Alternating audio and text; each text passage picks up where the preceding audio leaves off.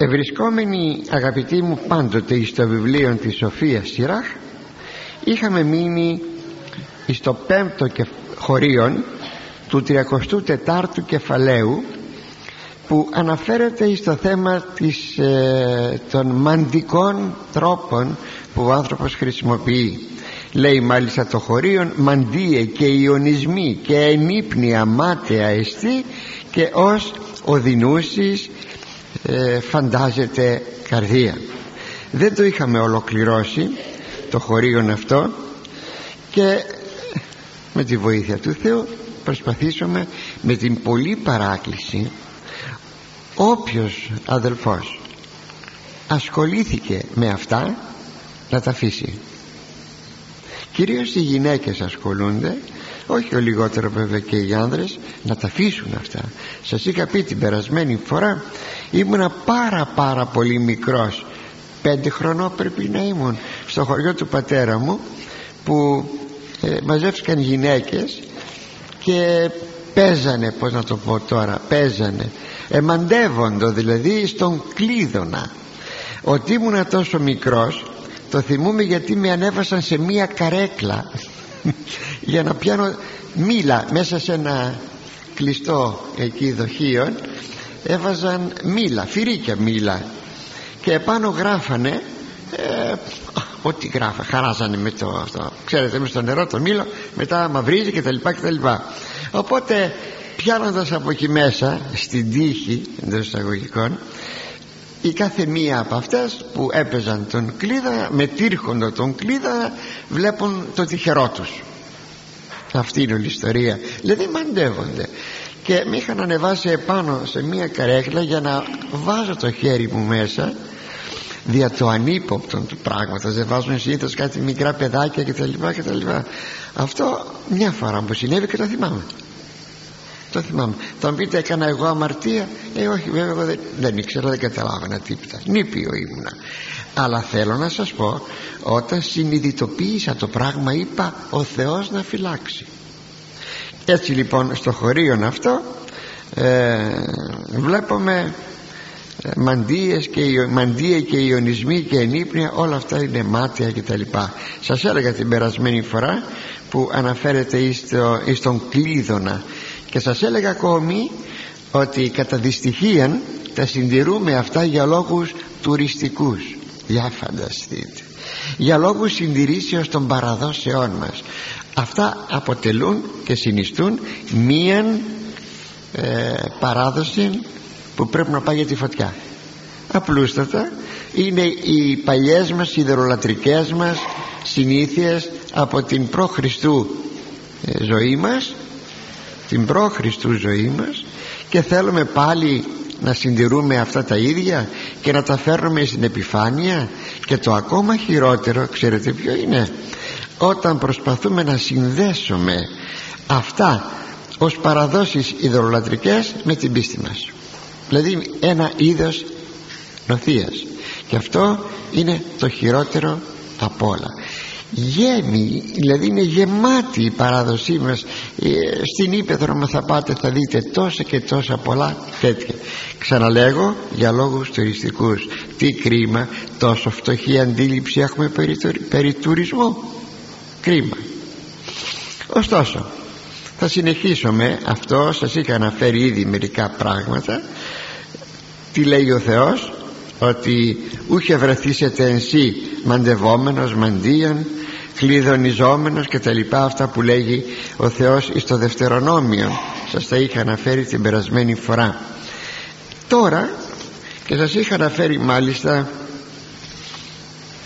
όχι δεν σας το είχα αναφέρει ένα παράδειγμα το οποίο σημείωσα εδώ το θυμήθηκα. Είναι και τα χαρτιά τα μαντικά χαρτιά όχι τα χαρτιά αυτά του χαρτοπεγνίου που παίζουν αλλά είναι ειδικά χαρτιά μαντικής μαντικής διαστάσεως. Ε, αυτά λέγονται ταρό. Θα το έχετε ακούσει. Ταρό. Και είναι μαντικά χαρτιά. Όταν λέμε πάμε στη χαρτορίχτρα να μας δει το θέμα μας ας πούμε στα χαρτιά. Απλώνει εκεί τα χαρτιά της αυτή. Έχει μια ωραία φωτογραφία δηλαδή ωραία πολύ κέρια το, η εγκυκλοπαιδεία η θρησκευτική και η ηθική. Μια γυναίκα απλώνει τα χαρτιά της εκεί μάλιστα κάνει και ένα έτσι για να να βγάλει να απομαντεύσει ε, του πελάτου την ερώτηση. Αυτά τα χαρτιά. Λοιπόν ακούστε μια ιστορία. Εδώ και πολλά πολλά χρόνια μας είχε επισκεφθεί εδώ ένας νέος άνθρωπος άγαμος ήταν είχε πάει στον Καναδά να δουλέψει να βγάλει χρήματα να ζήσει. Εκεί επειδή δεν ήθελε να βγαίνει έξω και να ξοδεύει τα χρήματά του καθόταν μέσα στο σπίτι του ένα δωμάτιο δηλαδή νίκαιζε κάπου σε μια σοφίτα και τα λοιπά για να μαζέψει χρήματα να έρθει πίσω στην Ελλάδα. Καλώς επίησε. Επίει καλώς έκανε. Αλλά πως να περάσει την ώρα του. Άρχισε να ασχολείται με το ταρό δηλαδή τα χαρτιά τα μαντικά αυτά που θα σας πω έτσι μου τα είπε και ο ίδιος. Μάλιστα κάποτε ε, είδε στα χαρτιά ότι θα τον επισκεπτόνταν ο αδελφός του από τις Ηνωμένες Πολιτείες. Καναδάς και Ηνωμένες Πολιτείες συνορεύουν είναι γνωστό. Πήγε λοιπόν στο αεροδρόμιο και τον περίμενε ο αδελφός του εξεπλάγει. Πως λέει από εδώ; Α λέει ήρθα ε, γιατί το είδα στα χαρτιά και σε περίμενα ότι θα ερχόσουν. Αυτός λοιπόν μου είπε το εξής φοβερόν. Όπως τα χαρτιά τα άπλωνε για να μαντεύεται επί διαφόρων υποθέσεων κάποιο χαρτί έφευγε δηλαδή σηκωρόντανε μόνο του το χαρτί αυτό. Προσέξτε ούτε ο αέρας φυσούσε ούτε παράθυρο ανοιχτό τίποτα. Έφευγε μόνος του το χαρτί και πήγαινε και κολούσε στον τοίχο. Το ξανά έπαιρνε από εκεί το χαρτί το βάζει στη σειρά ξανά φεύγε το χαρτί και πήγαινε και κολούσε στον τοίχο.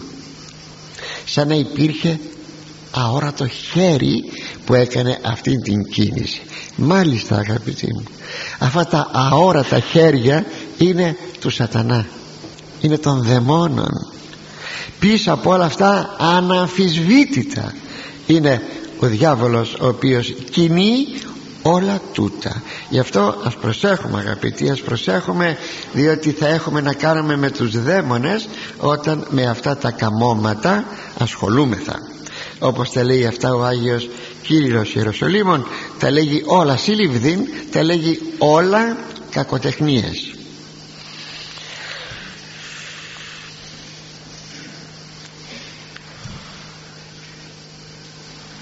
εδώ ακόμη θα ήθελα να σας έλεγα όπως σας το είχα ήδη πει ότι ο διάβολος πολλά πράγματα γνωρίζει σου τα φανερώνει διαμέσου όλων αυτών των μαντικών μεθόδων και κυριότατα διαμέσου του πνευματισμού επειδή τα γνωρίζει επειδή τα βλέπει. Σας έλεγα την περασμένη φορά ένα θησαυρό το οποίο, τον οποίο έκρυψε ο πατέρας σου, ο γειτονάς σου, ξέρω εγώ ποιος, ένα συγγενής σου σου το φέρνει και σου το δείχνει ότι υπάρχει εκεί ένας θησαυρός. γιατί, διότι απλούστατα τον θησαυρών τον βλέπει ο διάβολος. Δεν τον βλέπεις εσύ ο άνθρωπος. Έτσι λοιπόν αποκαλύπτει αυτά ο διάβολος. Αν πιστέψεις θα σου βγει. Όλα εκείνα τα οποία δι' αυτών των μέσων δεις ένα αποτέλεσμα και προκειμένου το όνειρο. Για, το, για τα οποία όνειρα μιλάμε. Αν λοιπόν πιστέψεις πρόσεξε αδελφέ θα σου βγει κατά παραχώρηση του Θεού. Επειδή επίστεψες. Τι; Εδώ είναι το σπουδαίο.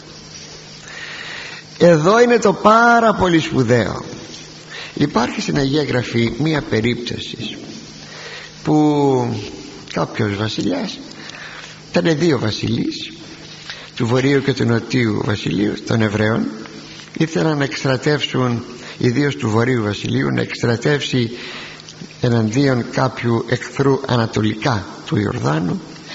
Ρώτησαν ένα προφήτη βέβαια ρώτησαν πολλούς ψευδοπροφήτες οι οποίοι όλοι βεβαίωναν ότι ναι ναι να κάνετε την επιχείρηση αυτή διότι θα κερδίσετε, θα νικήσετε.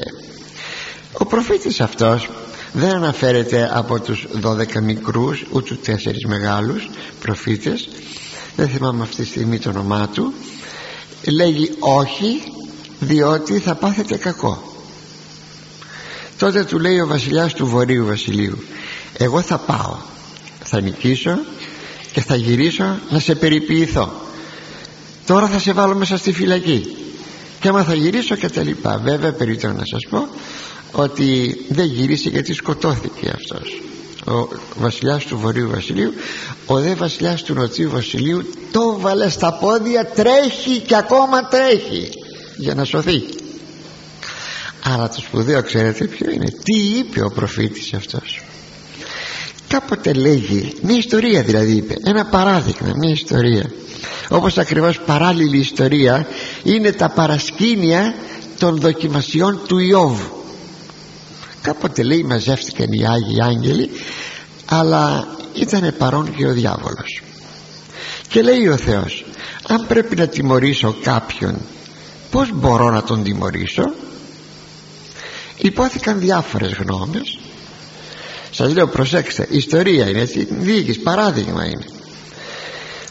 Ο Θεός έλεγε όχι αυτό όχι εκείνο κάποια στιγμή λέει ο διάβολος Κύριε να του δώσεις πνεύμα πλάνης αυτό λέει είναι. Είναι η χειρότερη τιμωρία που μπορεί να υποστεί ένας άνθρωπος είναι το πνεύμα της πλάνης ακούστε τώρα τι γράφει εδώ το δευτερονόμιο.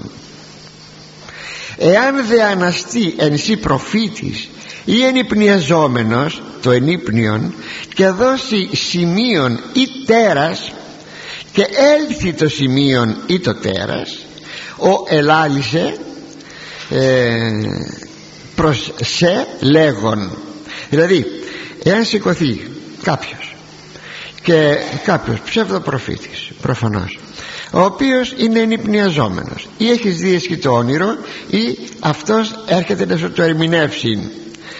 Και σου δώσει σημείων σημείων θα πει θαύμα. Κάτι να κάνει. Ή τέρας το τέρας του τέρατος είναι θαύμα πολύ μεγάλο. Δηλαδή τέρας τεράστιον. Αυτό θα πει τέρας. Τεράστιον και πραγματοποιηθεί λέει εκείνο το οποίο σου είπε. Ακούστε. Πραγματοποιηθεί όπως πηγαίνουμε εις τον πνευματισμό και σου λέει ο άλλος μα όπως μας τα είπε έτσι βγήκαν συνεχίζει. Ο ελάλησε προς λέγον πορευθόμεν και λατρεύσομεν σε είσαι τέρης ε, να πάμε λέει αλλού να λατρεύσουμε άλλους θεούς. Οι άλλοι θεοί ξέρετε που λατρεύονται οι δαίμονες δηλαδή μέσω αυτών των μαντικών στοιχείων. Αφού πίσω κρύβεται ο διάβολος ους ουκ είδατε τους οποίους δεν γνωρίζετε λέει ο Θεός. Ουκ ακούσεστε των λόγων του προφήτου εκείνου.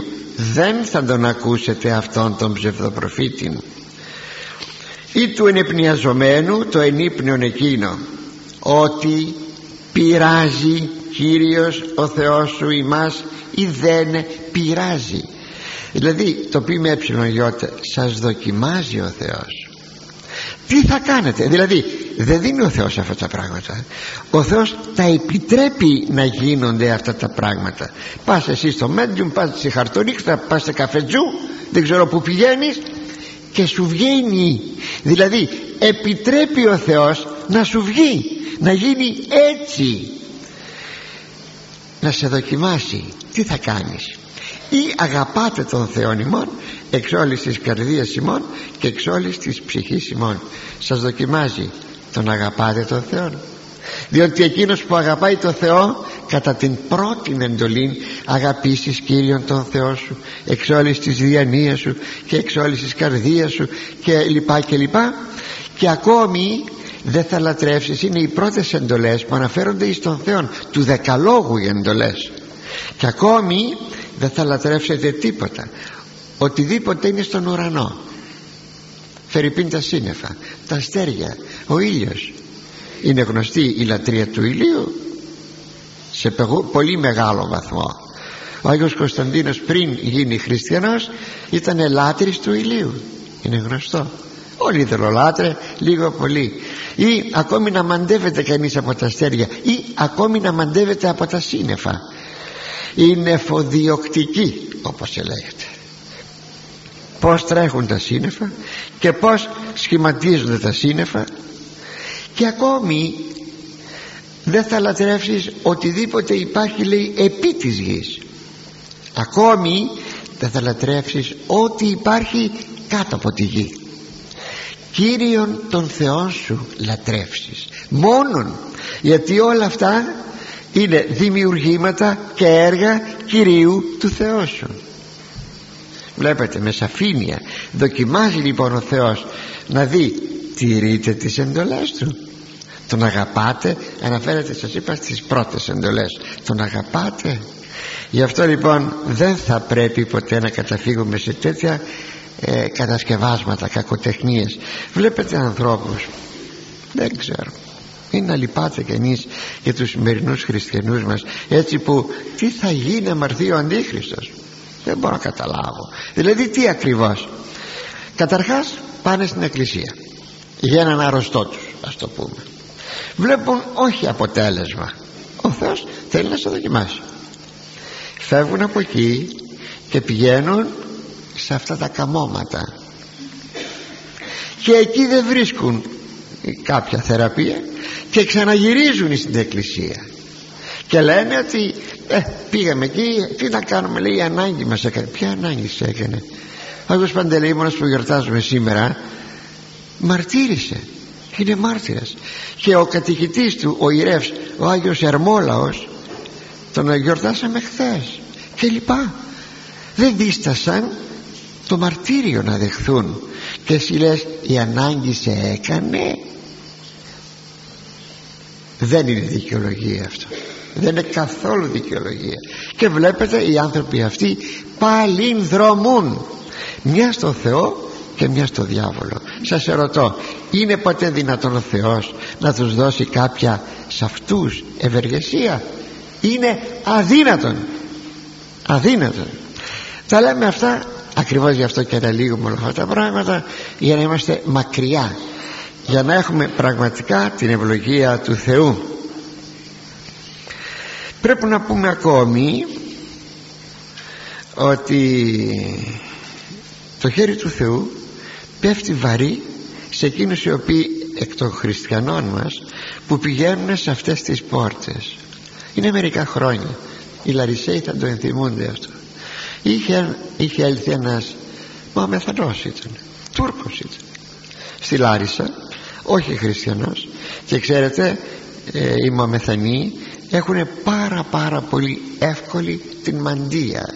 Πολύ εύκολη. Και έτρεχε όλη η Λάρισα σε αυτόν τον άνθρωπο να πάρει μία απάντηση.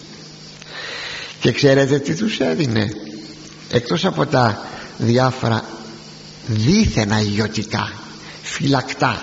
Και δεν ξέρω τι σαν και αυτά που δίνει εκεί στο γάζορο ο διαβόητος εκείνος μάγος από εκεί έχει περάσει η μισή Ελλάδα. Από το γάζορο των σερών έχει περάσει η μισή Ελλάδα. Και λέει πράγματα τα οποία ο Θεός δεν φυλάξει. Τα μπερδεύει με θρησκευτικά πράγματα. Φέρει λέει πηγαίνετε δεν κάνετε παιδιά. Μάλιστα. Πηγαίνετε στο Άγιον Όρος πηγαίνετε στη Μικρά Αγιάνα εκεί ε, στη Μεγάλη Αγιάνα πηγαίνετε εκεί να ζητήσετε κάποια σταφύλια να τα πάρετε από εκεί να τα φάει η γυναίκα σας και εσείς και μάλιστα να νηστέψετε 40 μέρες και τότε θα κάνετε παιδί και λοιπά. Και θα συμβουλεύει ποιος; Ο μάγος. Ο μάγος. Εδώ κάποτε μου ξυπούσε την πόρτα κάποτε ήμουν εγκυρόλια και μόνος μου και λέω τι θέλετε; Λέει θέλαμε να κάνουμε κάποιες τρεις λειτουργίες υποπτεύθηκα αμέσως. Γιατί τρεις και όχι τέσσερις. Πήγανε σε κάτι τέτοιους και τους υπόθηκε θα κάνετε τρεις λειτουργίες βλέπετε μετέρχονται και θρησκευτικά θέματα. Ο Άγιος Νικόδημος ο Αγιορείτης λέγει ότι είναι η χειροτέρα περίπτωση μαγείας όταν χρησιμοποιεί ο μάγος θρησκευτικά πράγματα. Γι' αυτό αγαπητοί μου να το προσέχουμε πολύ.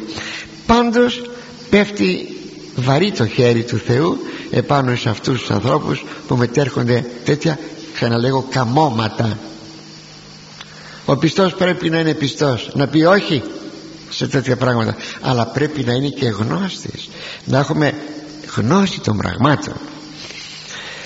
Λέει ο Θεός όταν ο λαός έφτασε πρώτον πυλών της γης Χαναάν και επέρασαν τον Ιορδάνη ποταμό ερχόμενοι εξ Αιγύπτου. Η γνωστή έξοδος των Εβραίων. Τους είπε ο Θεός. Προσέξτε πάρα πολύ μη μετέλθετε τις κακοτεχνίες των Χαναναίων. Ο λόγος για τον οποίο τους έβγαλα από εδώ και τους εξολόθρευσα τους Χαναναίους ήταν αυτός. Ότι μετήρχοντο αυτές τις κακοτεχνίες μη κάνετε λοιπόν και εσείς τα ίδια για να μην πάθετε, πάθετε και εσείς τα ίδια. Όταν ο Θεός αγαπητοί μου στέλνει το λαό του στις εξορίες του στις εχμαλωσίες του πρώτα στην Ινεβή των Ασσυρίων ύστερα στην Βαβυλώνα των Βαβυλωνίων ήταν οι πολλές των αμαρτίες μεταξύ δε αυτών ήταν και αυτή η αμαρτία. Η στροφή προς τα μαγικά προς τις μαγικές τέχνες. Για να μην πάθετε λέει και εσείς τα ίδια.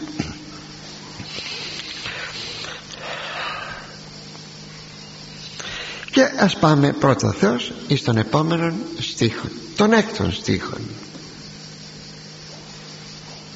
λέγει εάν μη παρα υψίστου αποσταλεί εν επισκοπή μη δώσ εις αυτά την καρδία σου εάν το όνειρο η απόδοση εάν το όνειρο δεν έχει αποσταλεί από τον ύψιστον των Θεών δηλαδή σε κάποια ευμενή επίσκεψή του επισκοπή θα πει επίσκεψης μη δώσεις σε αυτό το όνειρο την καρδιά σου. Είδατε ο σοφός Σιράχ παίρνει αρκετά χωρία μας ξεδιπλώνει την πραγματικότητα στις διάφορες πτυχές της. Πράγματι είναι γεμάτη η Αγία Γραφή ότι ο Θεός πολλάκις επισκέπτεται τον άνθρωπο με κάποιο όνειρο.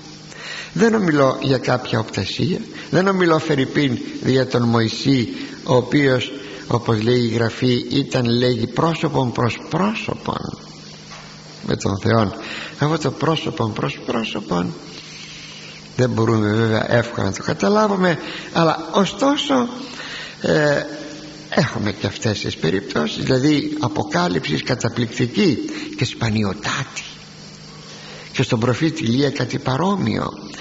Εδώ να επισκεφθεί ο Θεός διαμέσου ενός ονείρου έναν άνθρωπο. Πως μπορούμε να έχουμε σημάδι ότι αυτό το όνειρο είναι από τον Θεό νομίζω όλοι πρέπει να, το, να σας, όλους να σας ενδιαφέρει. Δεν είναι πάντοτε εύκολο πράγμα αγαπητοί μου αυτό. Ε, θα, προστάξω, θα προτάξουμε το εξής. Ποιος είμαι εγώ που θα με επισκεφθεί ο Κύριος; Υπάρχουν κάποιες ιστορίες στο γεροντικό. Θα σας πω μία εμφανίζεται σε έναν μόναχο κάποιος που λέγει είμαι ο Χριστός και λέει ο μοναχός ποιος είμαι εγώ που θα με επισκεφθεί ο Χριστός γιατί ζήτησε ο δίθεν Χριστός να προσκυνηθεί δεν προσκύνησε ο μοναχός αλλά είπε ποιος είμαι εγώ που μπορεί να με επισκεφθεί ο Χριστός. Και τότε αυτός ο νομιζόμενος Χριστός άφαντος εγένετο. Ήταν ο διάβολος. Ξέρετε πως έχουν προσκυνήσει σε τέτοιες οπτασίες εντός αγωγικών και λοιπά ή ονείρων σε όνειρα έχουν προσκυνήσει των Χριστών εντός εισαγωγικών λέει το διάβολο αν ξέρετε πως σας είχα πει παλιότερα μια φορά ήμουν σε εφηβική ηλικία. Εγώ αγαπητοί μου τέτοια πράγματα δεν βλέπω. Όνειρα βλέπω όπως όλοι οι άνθρωποι φυσικά. Πήγα εδώ πήγα εκεί όνειρα. Απλώς τα όνειρα που βλέπουμε κάθε βράδυ. Αλλά όνειρα δεν βλέπω. Δεν έχω δει ποτέ. Αλλά ωστόσο κάποια φορά ήμουν κάπως θεατής ενός ονείρου ως εξής ένας νομιζόμενος Χριστός επάνω σε ένα θρόνο. Δεν θυμάμαι υπόθεση αλλά ο Θεός το επιτρέπει αυτό. Ο Θεός δίνει κάποια δείγματα για να καταλάβουμε. Όπως ήταν ο χιτώνας ο βασιλικός και καθόταν επάνω στον θρόνο κάτι από, κάπου, από κάτω από το, το χιτώνα αυτών των βασιλικών είδα μία ουρά. Κατάλαβα αμέσως ότι είναι ο διάβολος ορίστε. Προσοχή προσοχή προσοχή. Ο Θεός βέβαια θα μας φυλάει. Αλλά εκείνο που προτάσετε και εκείνο που χρειάζεται είναι η ταπείνωση. Είδατε τι είπε ο μοναχός; Είμαι άξιος εγώ να ειδώ τον Χριστόν. Από τη στιγμή που κανείς θα, θα, θα, θα υπερηφανευθεί ότι τον επισκέπτεται ο Χριστός από εκεί και πέρα δουλεύει η πλάνη. Το ακούσατε; Δουλεύει η πλάνη. Και όταν προσέχει τέτοια όνειρα και τέτοιες οπτασίες όπως έλεγε ο μακαριστός πατήρ Παΐσιος τότε λέγει μου το έγραψε μια επιστολή του τότε λέγει του προβάλλει ο διάβολος τη δική του τηλεόραση. Αλλά και αν είναι από το διάβολο ε, αν δεν είναι από το διάβολο και είναι από το Θεό τότε τι μπορεί να γίνει; Αλλά επειδή ο διάβολος είναι θρασής γι' αυτό ακούστε τι μας διηγείται ο Άγιος Διάδοχος Φωτικής. Αυτό που θα σας διαβάσω είναι σας είπα από τον Άγιο Διάδοχο Φωτικής ο οποίος σε ένα του λόγο ε, ασκητικών λόγων που βρίσκεται στην φιλοκαλία εις των πρώτων τόμων και μπορείτε να πάτε να το βρείτε και εσείς εκεί και είναι η 39η παράγραφος Αγίου Διαδόχου Φωτικής. Αν θέλετε είναι στην σελίδα 246 θα σας το διαβάσω σαν κείμενο και θα σας το πω μετά με δικά μου λόγια ήτο προς υπόδειγμα ημίν του πράγματος δούλος υποδεσπότου Νίκτορ και μετά πολλήν αποδημίαν πρώτων περιβόλων της οικίας καλούμενος και ακριβώς μη γνωρίζον ότι την άνοιξη των θυρών διόλου ο οικέτης ηρνήσατο.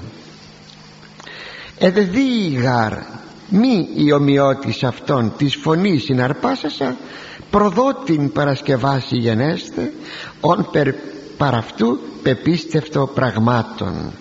Ότιμη ου μόνον ου κοργίστη ημέρας γενομένης ο Κύριος αυτού αλλά και πολλών επένων ηξίωσεν ότι και την του δεσπότου φωνήν πλάνην είναι ενόμισε μη τη θέλον τον αυτού απολέσε πραγμάτων.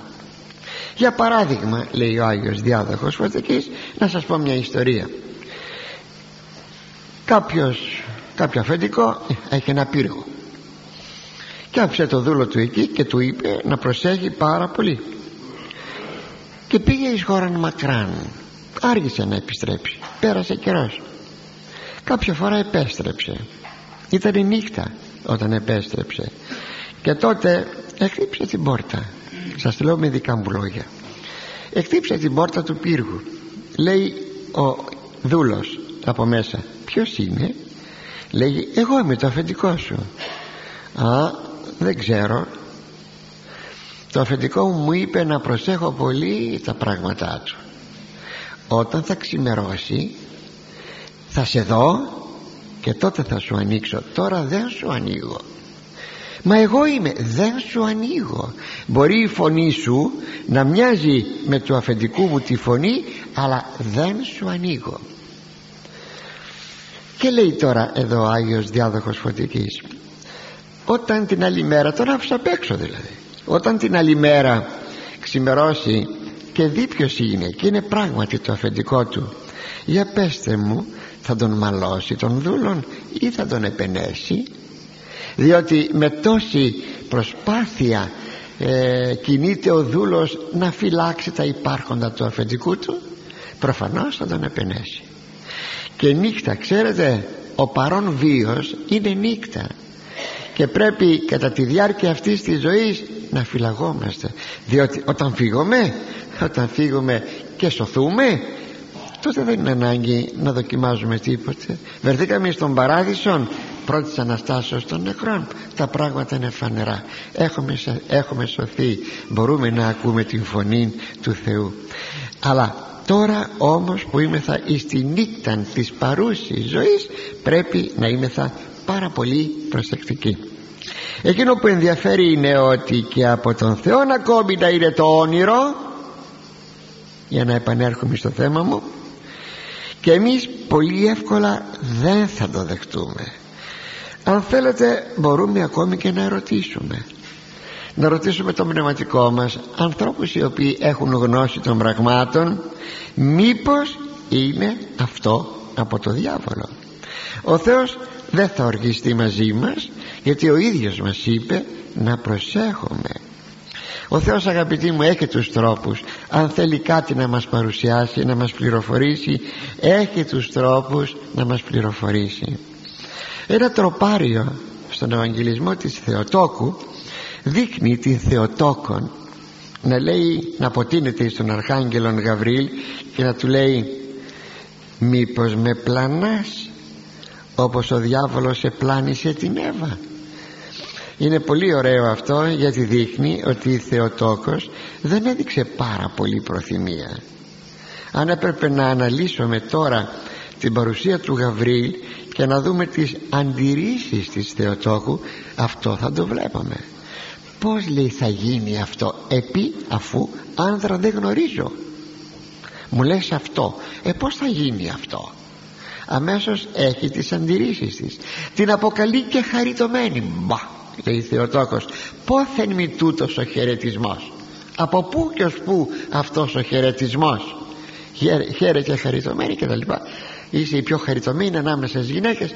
Έχει τις αντιρρήσεις της η Θεοτόκος και όταν βεβαιώνεται τότε δέχεται.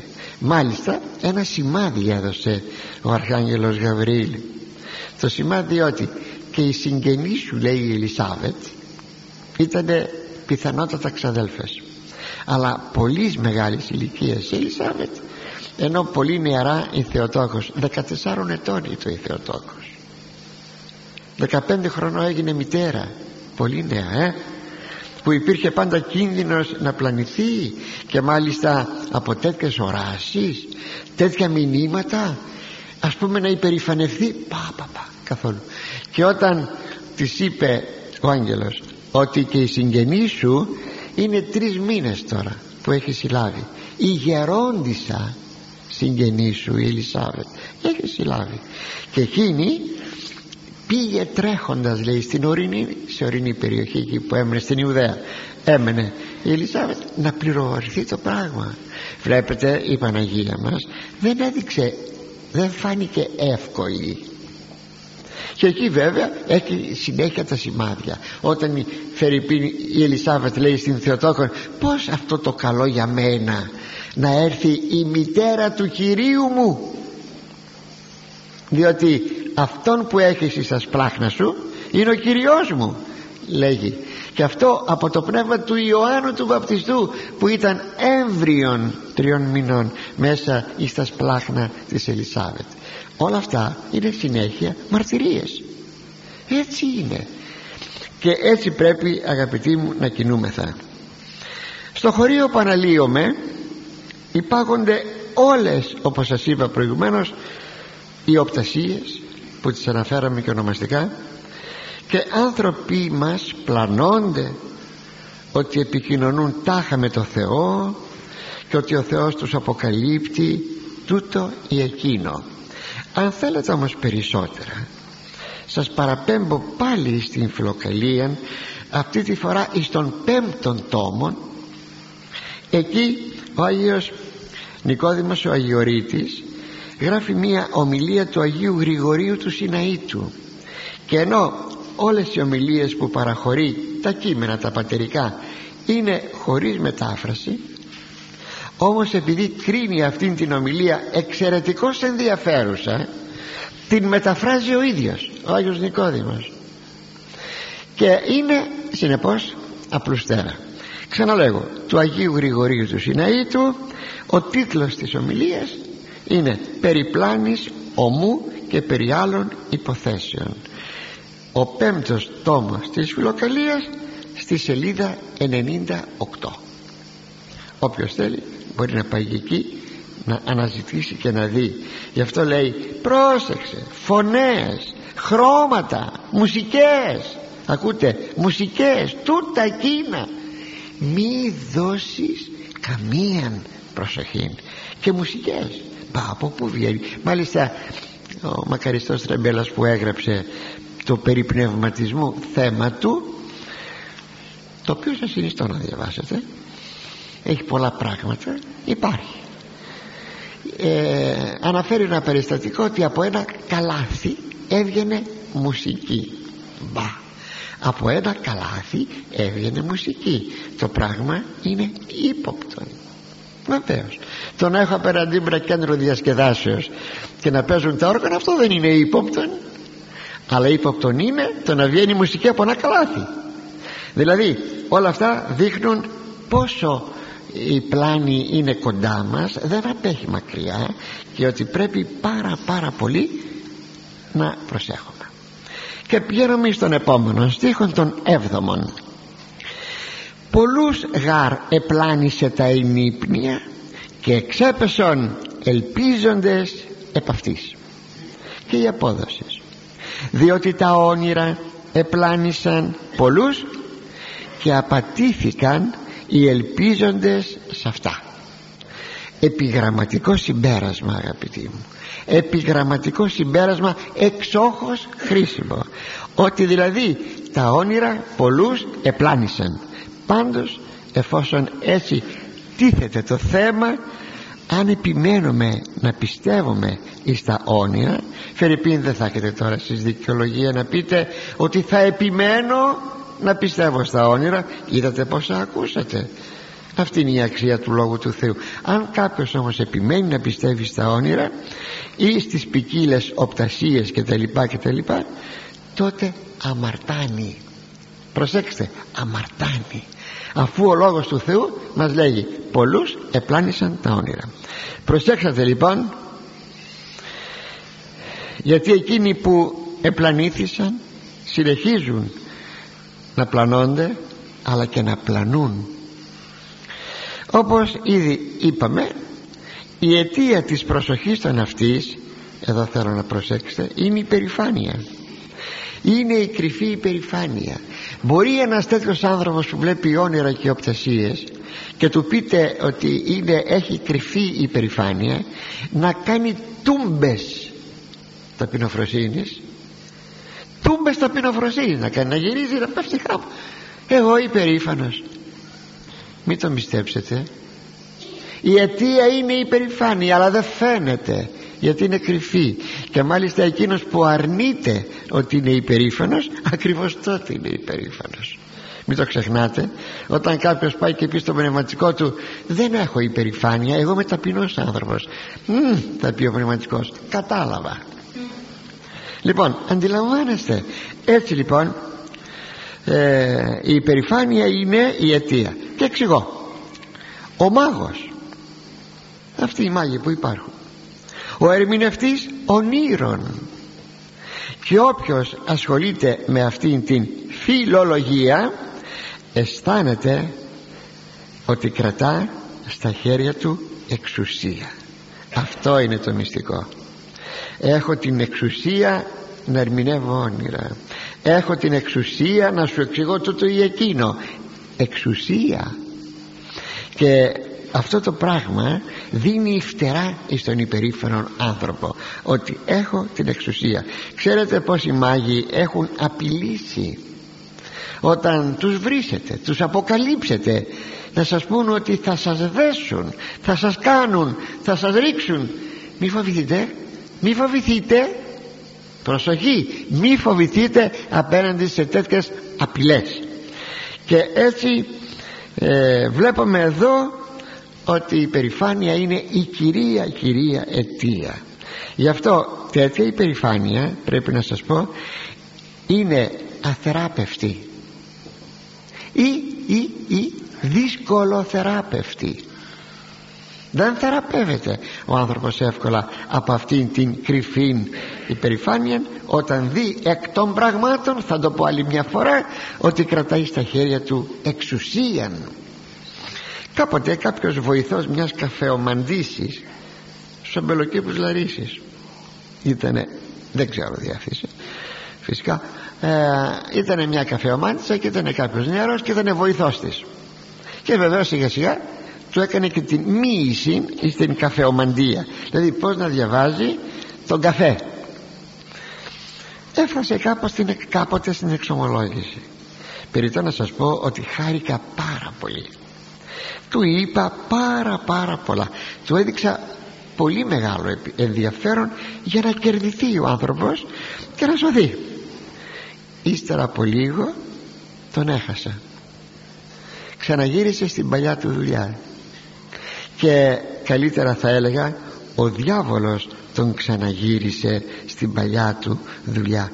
Μας λέει ο Άγιος ε, Κύριλλος Ιεροσολύμων ότι όταν θα του ξεφύγεις του δαίμονος τότε θα φανείς σε σένα πικρότερος και θα κάνει τα πάντα να σε ξαναγυρίσει πίσω στη δική του κυριαρχία. Ο Θεός να μας φυλάει. Και πηγαίνουμε στον 8ο στίχο. Τον και τελευταίον σε αυτήν την ομάδα ή σε αυτήν την ενότητα που αναφέρεται στα όνειρα άνευ ψεύδους συντελεστήσετε νόμος και σοφία στόματι πιστό τελείωσης. Η απόδοσης. Ο νόμος του Θεού ουδέποτε διαψεύδεται. Η Θεία Σοφία στο στόμα και την καρδιά του πιστού είναι πλήρης και ικανοποιητική και όχι τα όνειρα.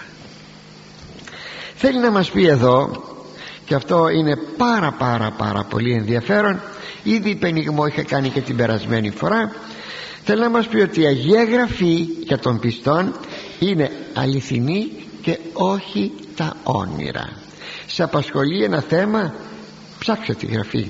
Δεν μπορείς; Ρώτησε κάποιον που την ψάχνει τη Γραφή. Εκεί θα πάρεις την απάντησή σου.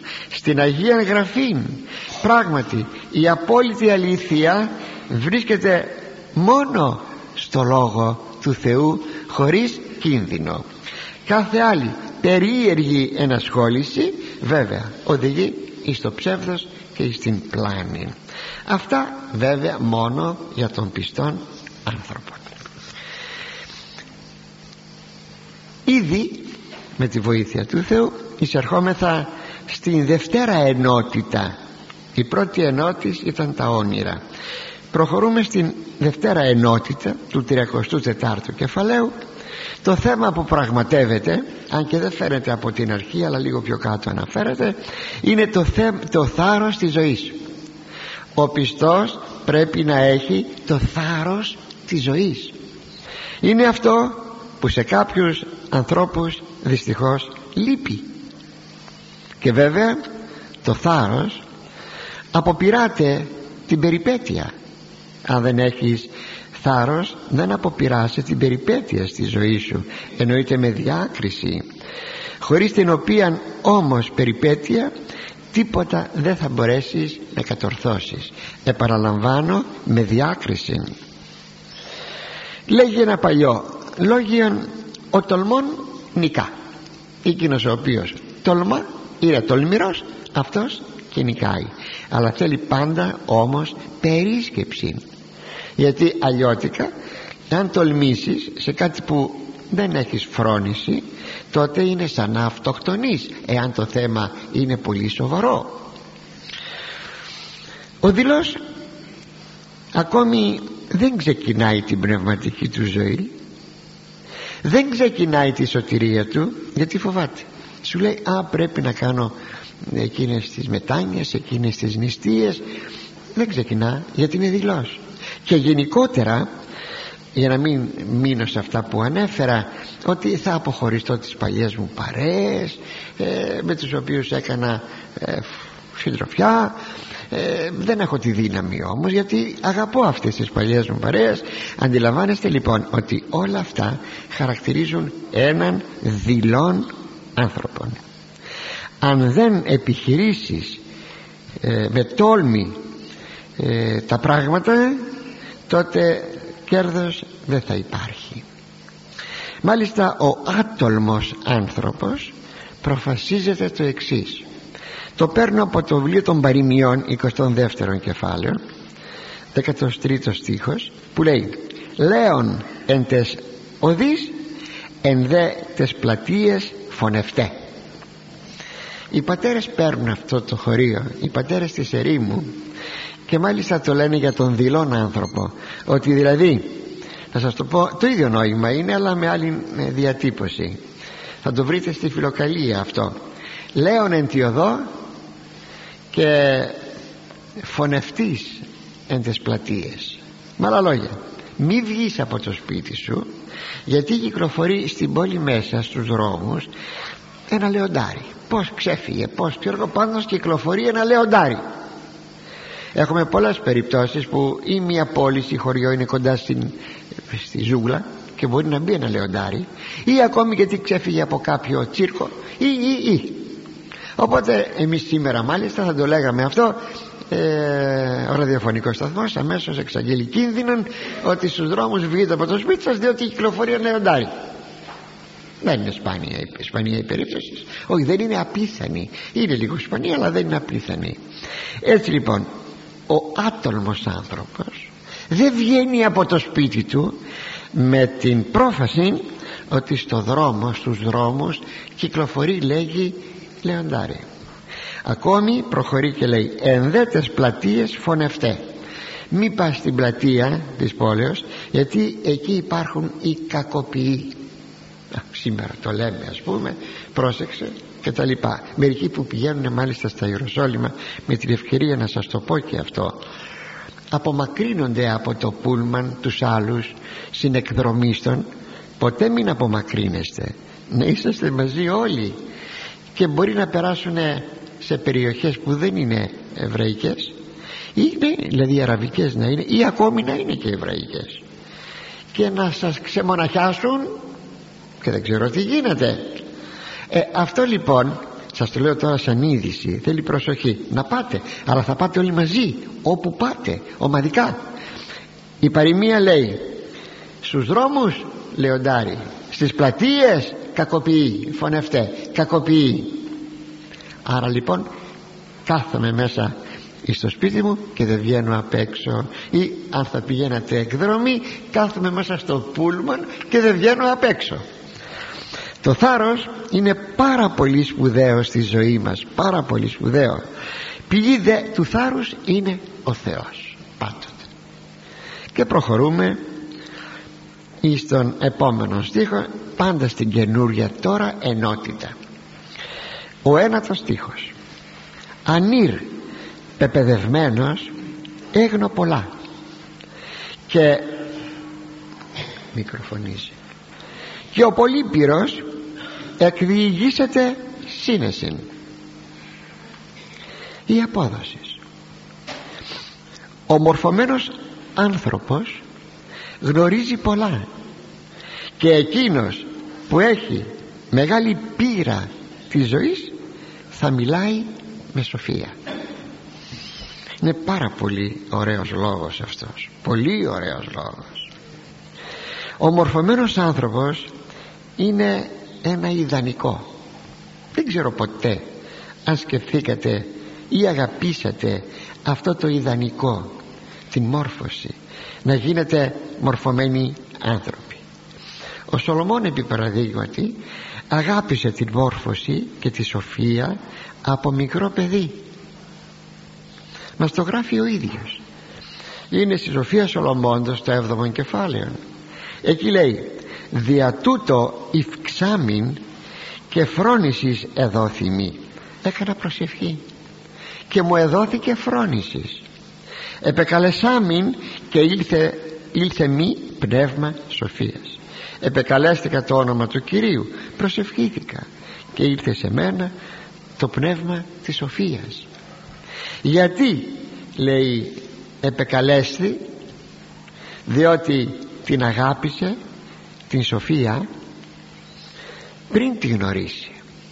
Σημειώσατε αγάπησε βέβαια τη σοφία με σίγμα μικρόν διότι πίσω από την σοφία με σίγμα μικρόν σαν προϊόν της ανθρωπίνης διανοίας είναι η ενυπόστατο σοφία το δεύτερο πρόσωπο της Αγίας Τριάδος. Τα λέγαμε κάποτε αυτά κάποτε ενθυμίστε είναι το 24ο κεφάλαιο της Σοφίας Σιράχ που εκεί έχει πολύ πολύ σπουδαίο άπλωμα του όλου θέματος. Έτσι λοιπόν ακόμη βέβαια η Σοφία η ενυπόστατος δεν είναι το γνωστή Εβραίος στην Παλαιά Διαθήκη μόνο εκείνοι που είχαν το Πνεύμα του Θεού μπορούσαν να την ανακαλύπτουν οι προφήτε κλπ. Πάντως για την ώρα και το βλέπουμε στη συνέχεια του πράγματος ότι ο Σολομών αγάπησε την ανθρωπίνη σοφία. Δηλαδή ε, ό,τι παράγει ο ανθρώπινος νους. Βέβαια σας είπα αφού αγάπησε την ανθρώπινη σοφία ήρθε να του εμφανιστεί μετά και η ενυπόστατα σοφία. Διότι ο δημιουργός των ανθρωπίνων πραγμάτων είναι η ενυπόστατα σοφία. Όταν επί παραδείγματι ερευνώ την κτήση ποιος την έκανε την κτήση δεν την έκανε η ενυπόστατα σοφία. Έτσι λοιπόν τι γίνεται; Προχωρώ εκ της σοφίας των όντων εκ της γνώσεως των όντων στην ενυπόστατο σοφία δηλαδή στον Θεό Λόγων δηλαδή στον δημιουργών της δημιουργίας. Εδώ βλέπει κανένας ότι γράφει ο Σολομών τι εγνώριζε και ξέρετε παραλείπω κάποια γιατί ήταν αρκετά. Είναι από το έβδομο κεφάλαιο. Ακούσατε τι γράφει. Που βλέπετε ότι αναφέρεται στα ανθρώπινα πράγματα. Και ενέργειαν γράφει. Στοιχείων. Αρχήν και τέλος και μεσότητα χρόνων. Τροπών αλλαγάς. Οι αλλαγές των τροπών είναι το ηλιοστάσιο. Και μεταβολάς καιρών. Μεταβολές των μετεωρολογικών καιρών. Όχι των ιστορικών καιρών. Είναι η μετεωρολογία. Θα βρέξει, δεν θα βρέξει. Θα χιονίσει φύσης ζώων. Εμελέτησα λέει της φύσης των ζώων. Ας με επιτραπεί η λέξη θα τη βάλω εντός εισαγωγικών για να μην παρεξηγηθώ. Και την ψυχολογία των ζώων. Τα ζώα έχουν μία ψυχολογία. Βάζω τη λέξη όμως μέσα σε εισαγωγικά. Γιατί δεν έχουν ψυχή με την έννοια που έχει ο άνθρωπος. Το είπα για να μην παρεξηγηθώ. Προσέξατε το δηλαδή εδώ θα έγαμε για να είμαστε ακριβέστεροι η συμπεριφορά ενός ζώου. Άλλη είναι η συμπεριφορά του σκύλου άλλη είναι η συμπεριφορά της γάτας. Και αν με έμενε καιρός θα σας έλεγα αυτές τις συμπεριφορές σε αυτά τα δύο ζώα ε; μάλιστα η γάτα δεν αναγνωρίζει κύριον και δεν υπηρετεί κανέναν παρά μόνο τον εαυτό της. Ο σκύλος αναγνωρίζει κύριον. Α ξέρετε στην γάτα όταν τα αφεντικά φύγουν από το σπίτι που μένουν η γάτα μένει ο σκύλος όμως αναγνωρίζει αφεντικό και όταν το αφεντικό φεύγει τότε πηγαίνει μαζί του. Βλέπετε αυτό λέγεται φύση ζώων. Εγνώρισα τις φύσεις της συμπεριφοράς των ζώων. Διαλογισμούς ανθρώπων. Δηλαδή την ψυχολογία των ανθρώπων. Διαφοράς φυτών. Διαφορές φυτών. Και δυνάμεις ριζών φαρμακευτική. Αυτό κάνει για εκεί, αυτό κάνει για εκεί. Όσα τε εστί κρυπτά και εμφανή έγνων. Όσα κρυπτά και φανερά εγώ λέει τα εγνώρισα. Η γαρπάντων τεχνίτης εδίδαξε με σοφία. Η τεχνή της πάντων ποια η σοφία. Ποια είναι η σοφία τώρα με σίγμα κεφαλαίο; Δηλαδή η ενυπόστατο σοφία. Αυτή με δίδαξε τα πάντα. Αλλά πρώτο Θεός θα συνεχίσουμε